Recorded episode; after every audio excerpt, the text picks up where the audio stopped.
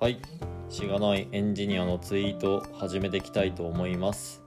この放送ではしがないエンジニアこと竹雄が大体趣味時々仕事のつぶやきをするという番組です。今回は珍しく仕事、まあ、勉強会をやっていきたいと思います。え基本情報技術者試験の勉強ということで連続してやっているものなんですけれども今回はその第7回目、えー、ネットワーク技術というですねタイトルから一つトピックを挙げてお話をするっていうところをやっていきたいと思います。お世話になっている教科書は茅野木先生の基本情報技術者教室というですね本で全部で11章立てになっております。今回はやっとこさ第7回目というところです。でネットワーク技術というところから一つえトピックを挙げてお話をするんですが私がお話ししたいのは NAT っていうものですね。ネットワークアドレストランスレーションっていうものの、えー、頭文字を取ったものになります。こいつが一体何なのかっていう話をする前にですねえー、一旦 IP アドレスとかっていうですねそういった話の方からしていきたいなというふうに思っています、えー、なるべく専門用語は使わずにざっくり例えてお話をするっていうのがこの番組のモットーだというですね、えー、縛り要素が誰かによって加えられましたのでそれに従ってですねお話ししていきたいなというふうに思っています。はい、えー、ではまずは IP アドレスの話からしていきますかね。皆さんもお家で Wi-Fi をスマホにつなげたりとかあとはパソコンとつなげたりみたいな時に見たことある数字の羅列だというふうに思います。IP アドレスはネットワーク上の端末機器を識別する番号となっています。おなじみなのがだいたい192から始まるですね。192ペケペケペケ。あ〇〇〇。三角三角三角みたいなですね。まあ10進数の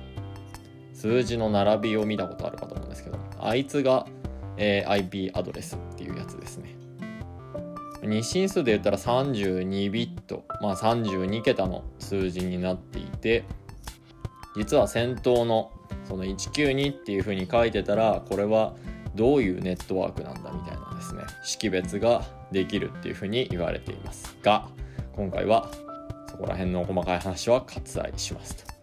この IP アドレスっていうのにも、えー、2つ種類があります。グローバル IP アドレスっていうものとプライベート IP アドレスっていうものがあります。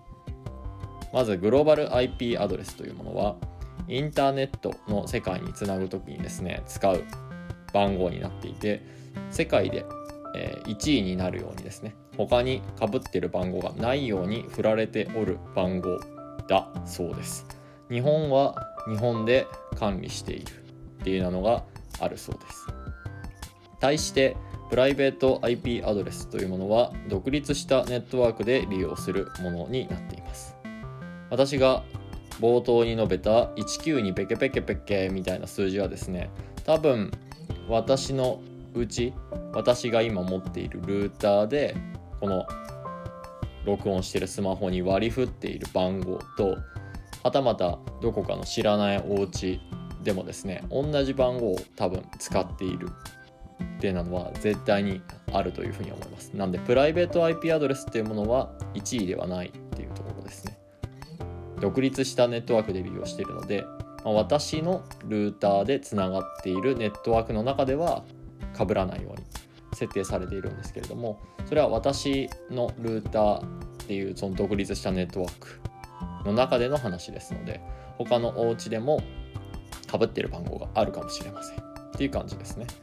えー、グローバル IP アドレスっていうのはなので電話でいうとこの外線番号みたいなものに例えられるかなというふうに思っています。対してプライベート IP アドレスは内線番号ですね。まあ、よく会社とかで内線とかを使うっていう機会がうんあるのかなと。今時あんのかな？わかんないですけどあると思うんですけれども、まあ、外からですね、まあ、直接、えー、アクセスできるような、えー、アドレスではないものですね。内線の方プライベート IP アドレスという方ですね、まあ、そういった、えー、特性の違いっていうものがまあ、プライベートとグローバルっていうところで2つの IP アドレスの種類っていうのがあります。でようやく本題ですね。NAT ってじゃあ何なんですかっていうと、まあ、ネットワークアドレストランスレーションっていう風な頭文字ですというふうに冒頭に言いました。これはグローバル IP アドレスをですねプライベート IP アドレスに、まあ、またその逆もあったかなと思うんですけどもそれを相互に変換する技術のことをですね、えー、NAT ナットって言うんだと思います。ナットって読み方が正しいのかどうかがちょっとわかんないな。多分合ってます。なので私のスマートフォンに割り振られたプライベートな IP アドレスからですねインターネットにつなごうとした時にそのままの番号ではお外につなぐことはできませんグローバル IP アドレスっていうのがインターネットに使うアドレスでありましたのでそちらに変換してあげなきゃいけないんですねなのでその一つのこのスマホのプライベート IP アドレスっていうものを一つのグローバル IP アドレスに変換してあげる必要があります。まあ、これの役割を担ってんのが多分このルーターってやつなんじゃねえのかなって 思っています。ごめんなさい。ここが不勉強でちょっと申し訳ないんですけれども。はい。っていう、えー、技術の名前が NAT ってやつでございましたというところです。その逆もしかりだというふうに思います。向こうのグローバル IP、まあ、インターネットの世界から私のえスマートフォンに対して情報を表示する時にもですねその逆の変換の技術っていうのが使われて、え私のスマホがですね、え外のインターネットの世界につながってるみたいなイメージなのかなと思っています。なんで NAT っていうですねワードを取り上げたかと言いますとまあ私ゲームがとっても趣味でございますと昔プレイステ3ぐらいの頃だったかなと思うんですけれどもインターネットにつないで遠くにいるお友達とゲームで遊ぶみたいなことができるようになった。かなり一般的にできるようになったっていう言い方が正しいですかね。っていうのが時代としてきました、まあ、その時にですねただ相手のネットワークの環境によっては遊べなかったっていう人もいました。それがこのプレステの設定の画面のところですね。インターネットにつながっている NAT タイプっていうですね設定項目というか情報の表示されている項目があってそこがタイプ1なのか2なのか3なのかみたいなのですね相性があってタイプ3の人とタイプ12の人はですね遊べないみたいなことがあったりしてこいつは一体何者なんだと当時思っていた記憶がありました。で今勉強を進めていったらあナットってこういうことなんだっていうのをですねこの教科書で学ぶことができたのでじゃあ今回はこのワードを取り上げようかなと思った次第というところです。で昔のそのプレステのタイプ1タイプ2タイプ3っていうものはですねそれぞれタイプ1はまあいい感じにつないでおりますよという感じでした。